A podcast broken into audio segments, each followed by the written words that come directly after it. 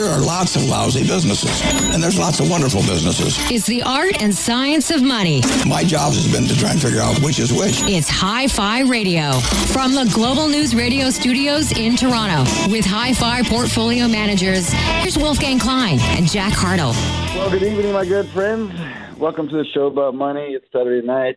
What a better time to sit around and chat about moolah.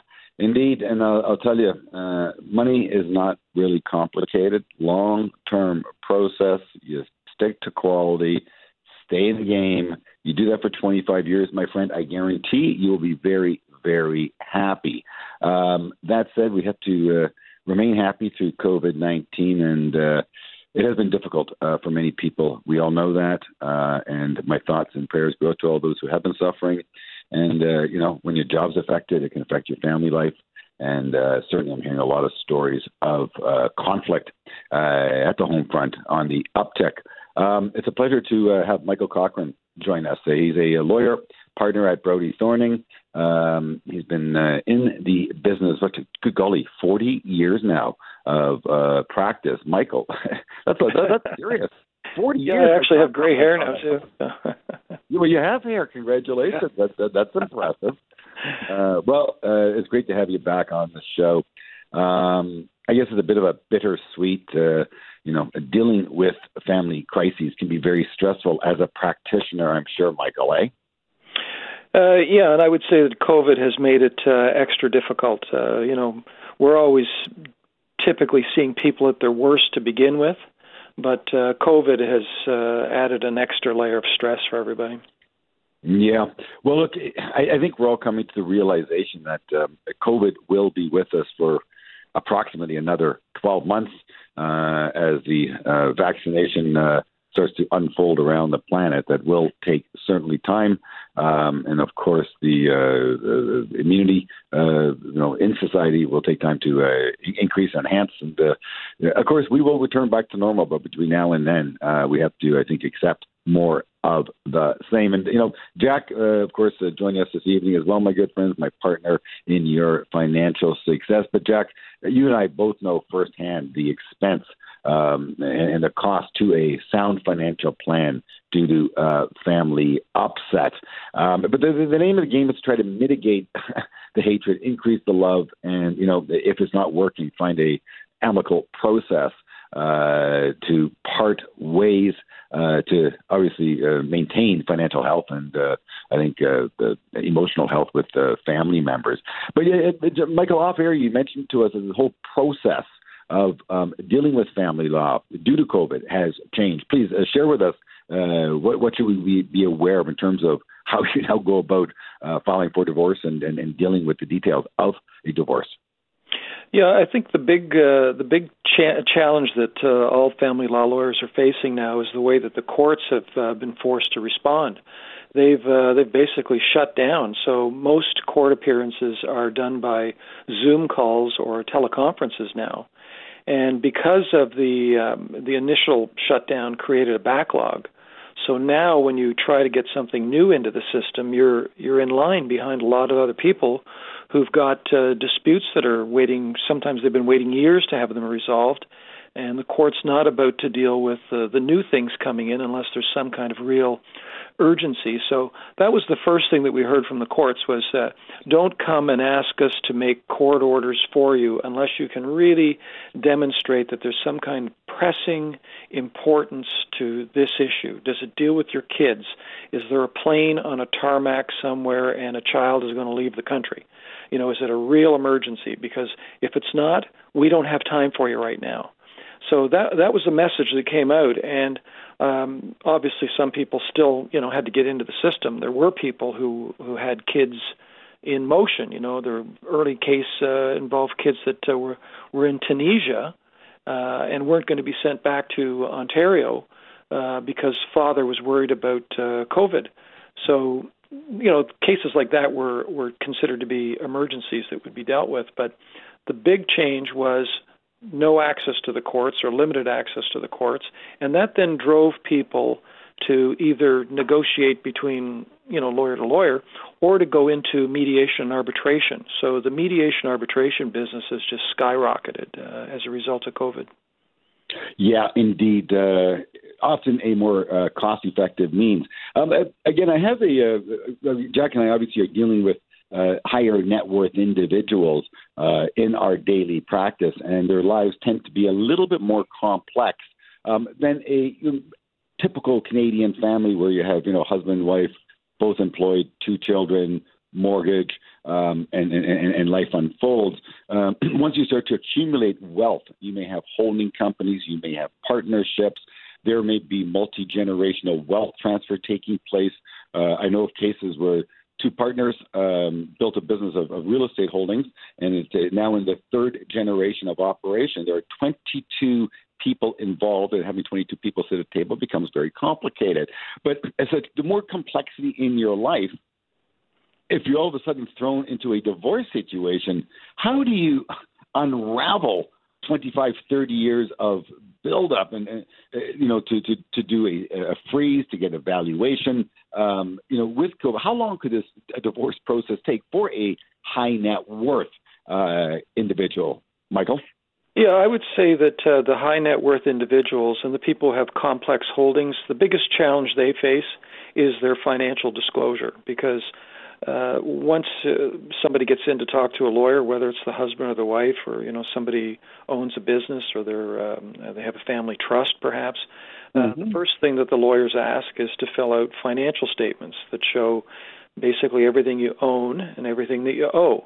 Uh, including what you owned and owed the day you got married. So there is a snapshot prepared of the family's wealth between date of marriage and date of separation. And every number that's recorded in that financial statement, every asset, every bank account, every credit card, every mortgage, every line of credit, family trust, you shares in a company, you name it. All of that information has to be supported by documents. So if you have RSP balances as of the day you separated, you have to have a piece of paper that establishes that number. So I think that the people who have the high net worth um, the complication they face right off the bat is they got to get a lot of paperwork organized, and it often means getting their accountants involved or uh, tax lawyers to uh, to put together that uh, that picture. But it's no different from them for them as it is for the family that has just you know as you say a house and a mortgage and maybe they got a cottage and a timeshare or something. Um, you add it up, you add up the net worth of each person, you deduct one from the other, and then you you divvy up those values in a way that each spouse leaves that marriage with roughly the same net net worth. Um, and I would say, just to make things, uh, you know, a little more complicated, is that not everybody agrees on the value of the assets. So somebody may say, "Well, I have a minority interest in a particular business, and uh, my minority interest, you know, should be discounted for you know particular reasons." Oh no, no, no! Your minority interest is worth a lot more than you say. Then we have to go out and hire business valuators to come in and, and give us opinions on uh, on uh, what that asset's worth. I have a case right now where one of the assets is a, a long-term care home. Would you buy one of those right now? Yeah, well, that's just it. And I've, I've heard of situations like that of people having assets from gravel pits. Uh, you know, you value a gravel pit. um, I also heard of situations, uh, Michael. And by the way, if you're just joining us, the, the show is Hi-Fi Radio. It's Saturday night, as you all know.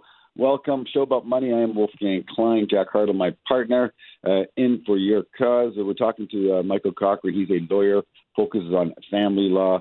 Uh, COVID, of course, has escalated the amount of conflicts at home. Michael is an amazing lawyer. He's been on the show many times, and uh, I've had a number of listeners reach out to us uh, who Michael then has had dialogue with, and he often uh, sends them off to mediators to pass on the business. Hey, there's a cheaper route for you to take. Uh, so a very, very ethical individual. I tip my hat to you for that. But Michael, let's go back now to assets and disclosure. I've heard of situations of individuals, men in a situation, who have had spouses, ex-spouses, mistresses, and they went out and bought life insurance policies on uh, on their on themselves with their uh, mistress ex-wife as the beneficiary uh, named directly on the policy, um, that can opt, that certainly does bypass probate. It can bypass your will. Would something like that uh, have to be disclosed? Because um, I, I, have a sense it, it doesn't. But please, I mean, you're, you're the expert, not I.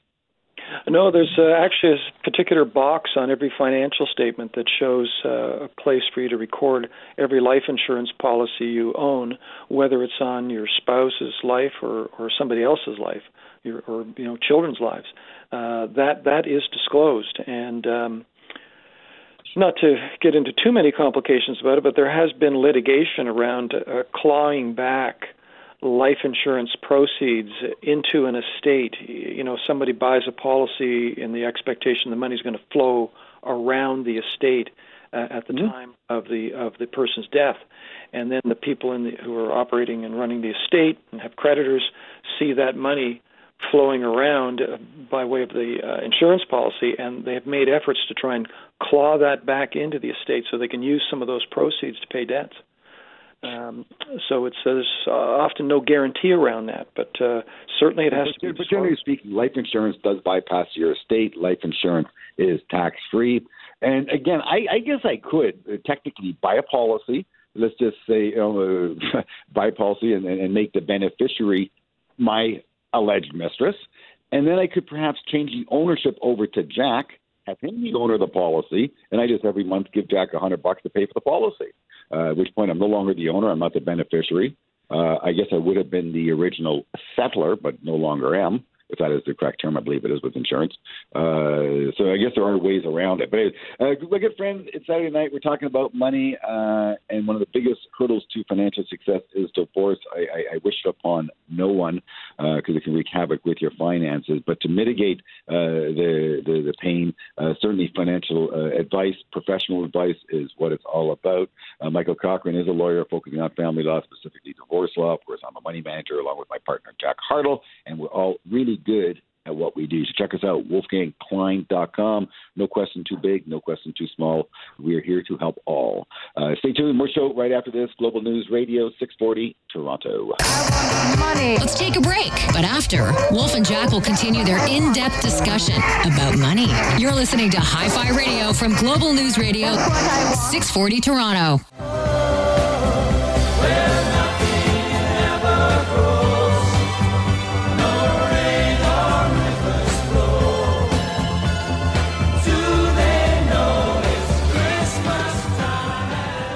Is going to be a different Christmas without question. It's going to be a different Hanukkah. It's going to be a different Festivus for the rest of us. Um, and so, some comfort food to bring us all back home, I think, helps us all to remind ourselves, yes, where we're coming from. And uh, I've been nibbling on some of my beautiful mother's German uh, Christmas cookies that Kathleen, my beautiful bride, has taken upon herself to make. Mother's no, no longer with us, but her cookies uh, remain. Oh, choking myself up here. Uh, it's Saturday, my good friend. It's a wonderful, wonderful season, and I hope there is love in your home. But uh, Jack, let's go over to you, pal. Let's talk about change uh, in the world. Sure. Yeah, COVID has really brought change, Wolf, and uh, the stay-at-home, uh, work-from-home theme has really picked up. Obviously, you see uh, Zoom. We talked about that before the break. We own DocuSign for our clients. Did very well with it. Um, you know, being able to get digital signatures and process documentation. But I just wanted to see and talk to Mike about uh, the importance of updating wills, and how can we do that in a COVID type environment? Yeah, well, I'm glad you asked about that because uh, there has been a bit of an uptick in uh, clients uh, phoning in to ask about amending their will or to finally make one, uh, and also importantly to get uh, powers of attorney for personal care and for property. And I'll say, just to start, that's for families there are also there's a whole body of people out there who are looking after assets for their parents and they're doing it by virtue of power of attorney or they need to do it. And they're not getting access to those parents inside long-term care because of the rules so, so it's covid's really complicated that as well. But good news on making wills and powers of attorney is the province uh, has changed the rules to allow lawyers and clients now to do remote uh, uh, virtual witnessing of wills and powers of attorney, and also to sign them in counterpart. And what that means is that usually when you sign a document, the person who signs and the witness are putting their, their signatures on the same piece of paper. When you do it by counterpart, you can actually co- uh, assemble a document so that one witness and one person is signing on that page, and the same kind of page is signed somewhere else by a different person, a different witness. So you can then assemble that document, and it's still binding. So the, the province, uh, to their credit, has made it easier for us to do this with people. And if somebody's listening and they don't have a will or they don't have powers of attorney, you should. This is the best value you can get from a lawyer is to have that those documents put together for you, and uh, it really gives you peace of mind. I think that's really good that the government's adapted to that change. And usually governments are, are slow to change, but with COVID, I think everyone's forced to adapt and uh, you know move forward. But uh, the one thing I would ask you there, Mike, is power of attorneys and wills. Um, with COVID, are you seeing like exceptional urgency? Like people are concerned about getting the virus and saying, you know, I need to update my will because of that. Yeah, yeah, for sure. And um, I would say, interestingly, it's been younger families. You know there are there have been cases in the news about uh, you know 35 year old father passing away leaving wife and two kids uh, or um people losing family members and uh, not having a will in place. So it, it really does create uh, a, a lot of urgency. And it's something that can be done it's it's easy to do we have you know lawyers have precedents we we we can even if it involves something a little off the beaten path, like maybe you have a child that uh, has a disability, and we need to create a particular kind of trust for that child to to manage their funds in future if something bad happens. So, um, good value from a lawyer to get a will and a power of attorney. And I can tell you right now, lawyers make no money on wills and powers of attorney. The amount of time that's put into doing it is far exceeds the value. We we usually do it as it's a public service and it's a way to meet clients. It's a nice way to meet people. Um, but uh, good good value for money to get that those documents done. Yeah, it's uh, out there. What else are you seeing out there, Michael, with uh, with COVID? Like, what's really caught you by surprise, uh, having to, to force you to really make some change and adaptation to how you service uh, the public? I would say the technology part has been a big challenge for a lot of lawyers. You know, we we've uh, our our office is the 29th floor of BCE Place downtown. Uh, I've been into that office uh, four times since March. I'm working entirely, uh, almost entirely from home now, and that meant uh, you know booting up the technology that I have here at home, printers, you know, better computers. Uh, Zoom, being able to do Zoom calls. Sometimes I'm sitting here at my desk and I've got an, uh, something going on on an iPad, something going on on my iMac, something going on, you know, on, on my phone all at the same time. So it's been a big adjustment for lawyers, and I, I would say, you know, just for me, because you mentioned I've been at this 40 years. The, the younger lawyers are very good at the technology and managing Zoom calls that have, you know, seven, eight screens and uh, breakout rooms and uh, you know, young, younger lawyers are, are they can thrive in this kind of uh, environment where the technology is uh, is so critical. Well, what are you're going to do, Michael, is you're going to income split, and you're going to hire your grandchildren to coach you. How's that? Uh, your kids might even be dual for this. Is forty? You know, Jack and I have forty of forty years of experience as well, but it's twenty apiece. Uh, boy, I feel young after all.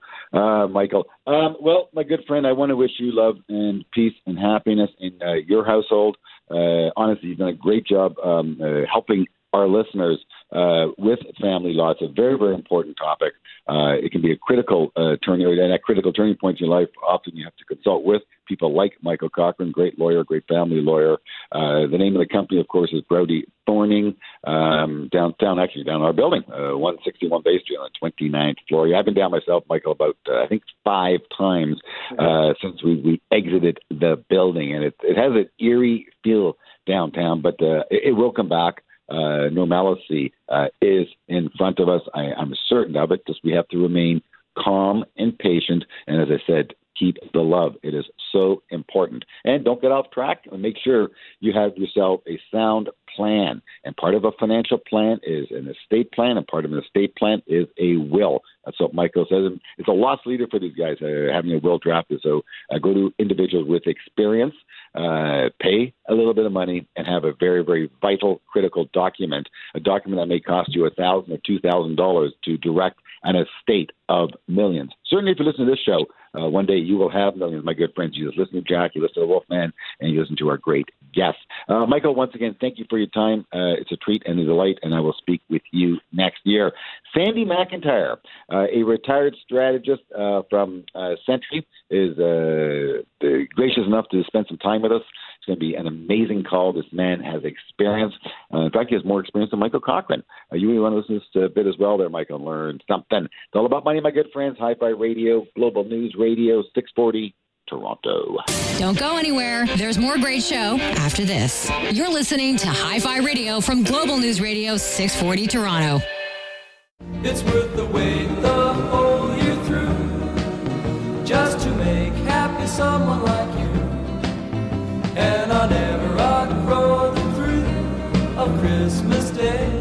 Little uh, Beach Boys. Well, the world is changing, and 2021 is just in front of you. We survived. I certainly hope you and your family uh, survived COVID unscathed. And uh, if you've been affected by it, I certainly uh, have you in my prayers. May next year we be all safe and healthy. But uh, again, I think we have another year of COVID uh, to endure, and as such, our faces and more of the same. But we'll get through it nonetheless. Uh, Sandy McIntyre has, has seen everything and anything that can possibly happen on Bay and Wall Street.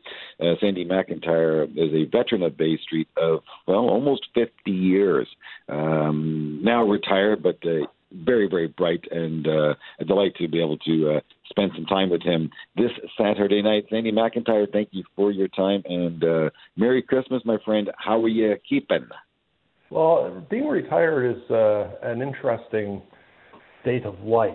Um, I spent you know a better part of 45 years on Bay Street dealing with regulatory and compliance while managing other people's money. And now I'm a retail investor. I can do what I want to do, which is, is really pretty cool. Yeah, you were you were handcuffed somewhat, and uh, it's all about compliance and uh, front running and making sure that uh, you don't have any conflicts of interest. But again, you, you, you did eat your own cooking. You were able to buy, as a fund manager, you were certainly able to buy your own funds, correct? Absolutely. And as a CIO, Chief Investment Officer, I put structures in place to prevent um, analysts, portfolio managers, and sales guys from um, participating in early stage uh, investments that may eventually be applicable to our funds. What I was trying to do was drive everyone into investing in the funds, not into individual securities. And I'd point out that my major investments today are in funds of managers who I understand the process they use. You know, Sandy, you're making a very powerful statement, and I don't know if our friends at home appreciate that. Uh, you, are a, I'm assuming, a, a wealthy individual. You've had a 45 year career on Bay Street. Your, your Sentry did extremely well you were there from the beginning. So uh, I, I don't pity your your your, your pocketbook. I, I think you're doing just fine. But the fact that you indicate that your money is still with other managers, i.e., mutual funds and alternatives, I assume, uh, is making a very bold statement in a world of Robinhood accounts, in a world of zero commissions, um, in, a, in a world of hey, uh, you can do it yourself. Here's a here's a phone go go go nuts and buy some Bitcoin and some mushrooms while you're at it? Well, um, let's put it this way: uh, I, I invest in what I call the structures of everyday life. Um, that's the things that you do on a recurring basis. And I also invest in the future structures of everyday life, which uh, you find in the growth stock area of the market. In both cases, I use third party managers because they have better information than I do. Um, I've always been of the belief that there is value at being at the top of the information chain, as opposed to responding to noise on CNBC or BNN. Um, that, that, that's being at the bottom of the information chain. So, I, so Jack and I are getting calls right here, right now. Um, not many, but a few, and I'm seeing a few other um, uh, uh, boasting posts on uh, social media right now about cryptocurrency. Um, what do you think of crypto? Where are we at? Uh, is there value? Would you invest? Are you investing in crypto? Um, back in 2007, when gold was on a run, I went out and bought a gold watch because I wanted to use it uh, as a prop in retail presentations. Um, when I was asked about gold, uh, I would pull the watch off and say, you know, this is a very nice watch. It work, it keeps fairly good time. Um, it looks pretty, but it's never paid me a dividend. it, it doesn't produce cash flow. And I invest in cash flow. I particularly invest in free cash flow that can be used to reinvest in the business, to grow the business, or to pay me a dividend. Bitcoin doesn't do that. Gold doesn't do that. Silver doesn't do that. Actually, I've got a funny little story on silver. Um, back when gold and silver were running in the late late 70s, I had a client who was really, really keen on silver. So we went out and we bought uh, a, a block of silver, stored it over at the Bank of Nova Scotia, and uh, the client unfortunately passed away. And after a year or so, um, his widow uh, came to me and said, "Why are we paying these storage fees?" Sure. Uh, at this point, the price of silver had collapsed, so we went over to Scotia, pulled out the block of silver, and delivered it to her, and she took it home. Uh, a few months later, I asked her what she had done with it, and she said, "Well, I crocheted a cover for it, and I'm using it as a doorstop." oh, true story from Sandy McIntyre. That's really funny, Sandy. Um, cash flow. Can you do me a favor, Sandy? Uh, obviously, Jack and I know, but can you, in, in layman's terms, uh, describe and explain the concept of cash flow from a company and its importance, the significance of it, why it is your uh, sword in the stone with how you manage and, and, and invest in companies. Well, most of the listeners at this point would have natural gas furnaces. Um, they, we are in heating season, and you have a debit put through your bank account on a monthly basis to pay for the natural gas that you've consumed, whether it's Union Gas or Enbridge or whatever on the invoice. That is cash that is being transferred from you to the company. Mm-hmm. The co- company then transfers a portion of that cash to a producer, say in an Encana or um, Advantage or ARC, and the producer retains that cash and invests in their own business. Now, Enbridge has to maintain its pipelines, it has to maintain its distribution facilities, but the capital that's embedded in those assets doesn't have to be replaced for decades. You know, the life expectancy of TransCanada's main line is probably something close to 100 years. Um, that's, that, the cash that's excess to the internal needs of the business is returned to the shareholders through dividends or share repurchases. And I personally own Enbridge.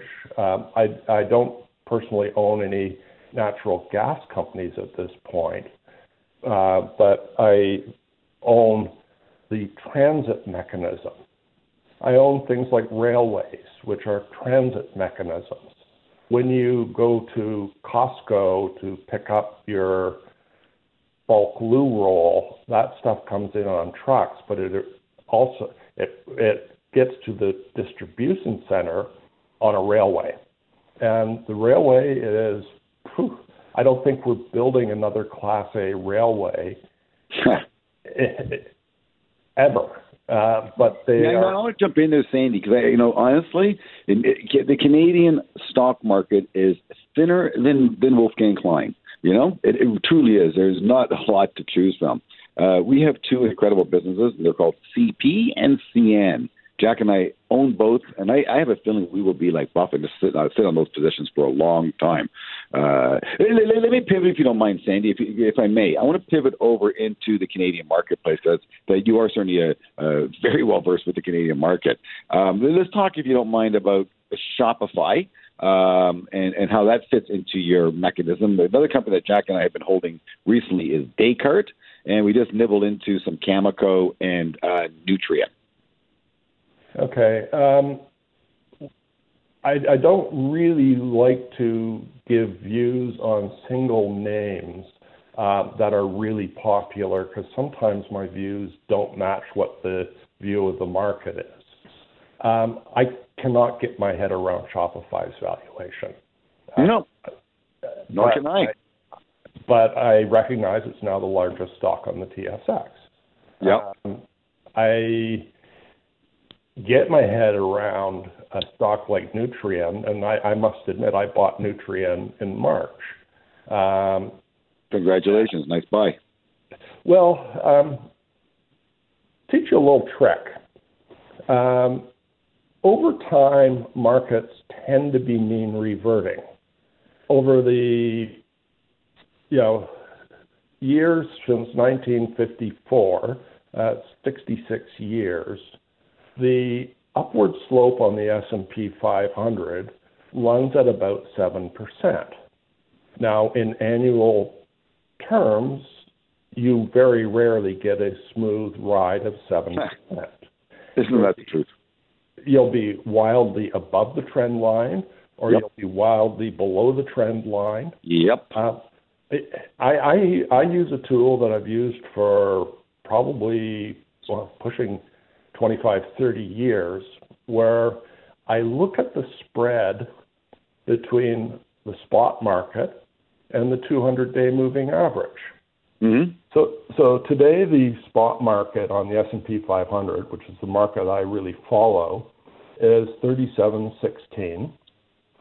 The 200 is at 31.87. So we're 16.6% above the 200-day moving average. Mm-hmm. To find a similar data point, I've got to go back to February of 2020, or I go back to January of 2018, both both of which were hot retail markets that broke. So I, I'm personally not fully invested. Now, in March, the S&P 500 got down to 2192, which is around 35% below the 200-day moving average. Mm-hmm. And I got and I got fully invested. Um, I like it when there's blood in the streets. I like it when people are in despair because that gives me an opportunity to deploy capital and when things are really enthusiastic, I just wave my hands and say, God bless you, you may be making money. I don't have to play the same game. I invest for my personal investment objectives. I follow. We're speaking with Sandy McIntyre, uh, former chief investment officer and strategist with Sentry Investments. Uh, Sandy on Bay Street for north of 45 years. Uh, gracious to come out of retirement for a fireside chat on Hi Fi Radio. Of course, I'm Wolfgang Klein. Any questions for Jack or I? WolfgangKlein.com. Uh, Jack's going to tee up a few questions to uh, push Sandy into 2021 and get his views on next year. Uh, but as Sandy just indicated, he's obviously peeling back a little bit of money. Maybe he wants to buy some Christmas presents, a little Christmas shopping. I know a friend of mine used to uh, come up with some uh, stocking stuffer list. Uh, he was looking for some stocks into next year. Tax loss season, of course, uh, is upon us. If there's anything to sell at a loss, not much. Probably some oil, that's about it. Uh, but beyond that, it's been a bull market. His historical proportions, to say the least. Quick break, get right back to the show. Global News Radio 640, Toronto. Listen, we're going to take a break, but when we come back, more money talk. You're listening to Hi Fi Radio from Global News Radio 640 Toronto.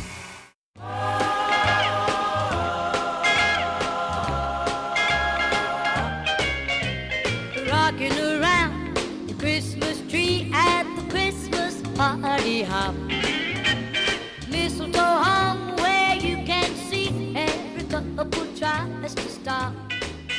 Well, my good friends, final segment. Uh, perhaps Home Alone is on later on this evening, but for now we're going to talk money. Uh, and of course, uh, Sandy McIntyre, Chief Investment Strategist, formerly with Sentry. Uh, Sandy, of course, uh, decided to retire after some 45 plus years on Bay Street, but of course, Sandy is now one of us. He is a retail investor. Welcome to the bright side of the street, Sandy. Uh, now, of course, uh, Sandy Jack, of course, was good enough to get you teed up. Jack enjoys strict uh, strategy speak, shall I say. So, uh, Jack, uh, pump Sandy with a few questions, and I'll take it back and wrap up the show with a little bit of uh, giving from Santa. Absolutely. And Sandy, thanks for joining us. Um, it's your first year of retirement, uh, and you're not the traditional retiree. But um, a lot of our clients have a difficult time as they transition from active uh, cash flow uh, to, I guess, passive cash flow and and harvesting, um, you know, the, the fruits of uh, their labor. So I just wondering if you could maybe speak to that and how you reacted to, I guess, your first bear market um, as a retiree. Um, I went into my first bear market as a retiree well prepared. Um, we had in 2019 an inverted yield curve, which has led, occurred before every recession in the post-war period. Um, I didn't know that we would have COVID as the catalyst for a very deep and rapid recession. Uh, but I was coming in with healthy cash levels. Uh, indeed, I have a foundation that I use for um, charitable giving. Uh, it went into the recession 100% cash and got about 85% invested in March. So we, I, I, really did what I would have done as a professional manager. I went where the opportunity was occurring. I don't chase hot ideas. Uh, I, I call that uh, farmyard dog investing. You chase everything that moves by, and eventually you get run over. It's just it's, it's a bad risk reward strategy. And I, I don't look over my shoulder at what other people are doing and mimic them. I, I invest to my own investment policy statement. Um, I, that you know, sly look over your shoulder and doing what other people are doing is what I call Mr. Bean investing. Uh, it's you know, invest in reference to your own needs and your own resources. Now, I think that's very wise advice. You know, have a plan, stick to the plan, um, and also uh, make sure that your process suits your personality. And obviously, over the years, uh, Sandy, you've developed that, and it's very important that I think most investors uh, do develop that. And it's through experience um, and going through some bear markets that you have, I guess, the fortitude to step into a, a very challenging market like we saw back in 2020. Uh, From your perspective, and there was speak of it at the time, um, there was talk of us going into the next uh, or the second Great Depression. From your perspective, what avoided that, and um, what do you see going into 2021? Uh, this is going to get into a little bit of detail. Um, when the Fed responded to a very rapid rise in yields on both investment grade and high yield bond markets by instantly intervening in the what's called the repo market they showed us that they were not going to allow what happened in the aftermath of Bear Stearns and Lehman Brothers. They were not going to allow the system to freeze. And uh, that injection of liquidity continues to today. Uh, it's, in my view, distorted interest rates. Um, it's given a little bit of artificial liquidity to the bond market, and it the low yields have pushed people into the stock market, um, some of whom who don't belong in the stock. When I look at relative yields, and I use the earnings yield on the S&P 500 and the interest rate for the 10-year Treasury, we are still in I prefer stocks to bonds territory. Um, now, I personally am an equity investor, so my portfolio is primarily stocks through funds and some directly, and a portion in cash. And the cash is not elevated. It's, um, in my retirement accounts, um, it's around 20%, and in my uh, margin account, it's running at about eight or nine percent. Uh, well, I'm gonna I'm gonna jump in there, Sandy, because again, you are a seasoned money manager, and you're able to keep your um, emotions beyond in check. You're able to harvest and take advantage of other people's emotions. You know when to do that, but that, you are a very very rare individual, and uh, as um, much as you are at the periphery timing the market uh, to add some value and have some fun perhaps as well, keep yourself sharp um, I can say again sense you're doing that with 10 to 25 percent of your money on average. For the most part, you are remaining long because there's toxic consequences plus trading consequences, etc.